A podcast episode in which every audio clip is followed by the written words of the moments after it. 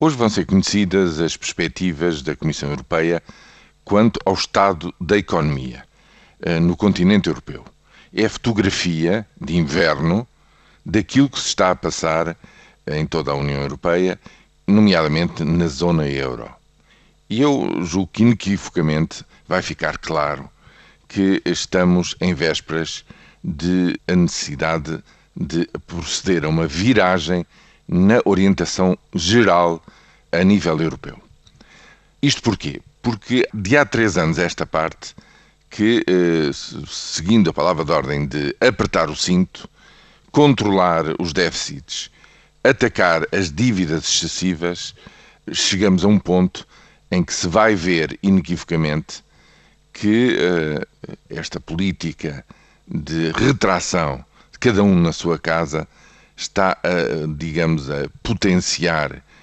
os efeitos de cada país uns nos outros e a criar um problema enorme que, aliás, curiosamente, tem vindo a preocupar todos aqueles que de fora desta região do globo olham para aquilo que se passa neste continente. Uh, não é uh, seguramente por acaso que o FMI de há vários meses vem já alertando que é preciso recalibrar a política de austeridade em curso,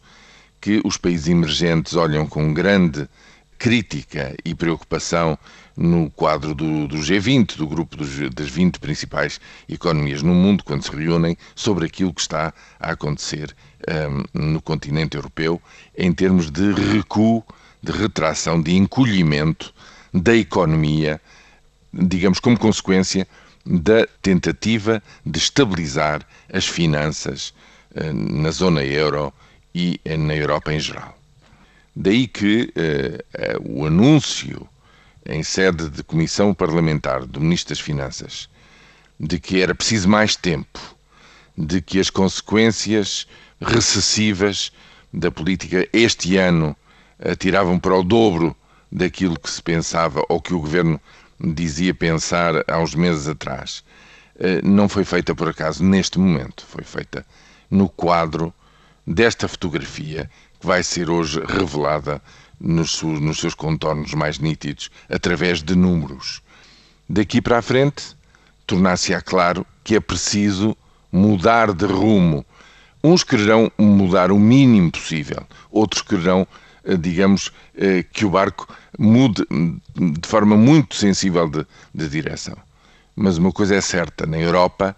a 27, com 27 governos, maioritariamente governados no centro-direita, que advogava e continua a advogar, de um ponto de vista essencial, a política de retração que está em curso, vai ser difícil proceder a essa viragem rapidamente. Veremos o que acontece nos próximos meses.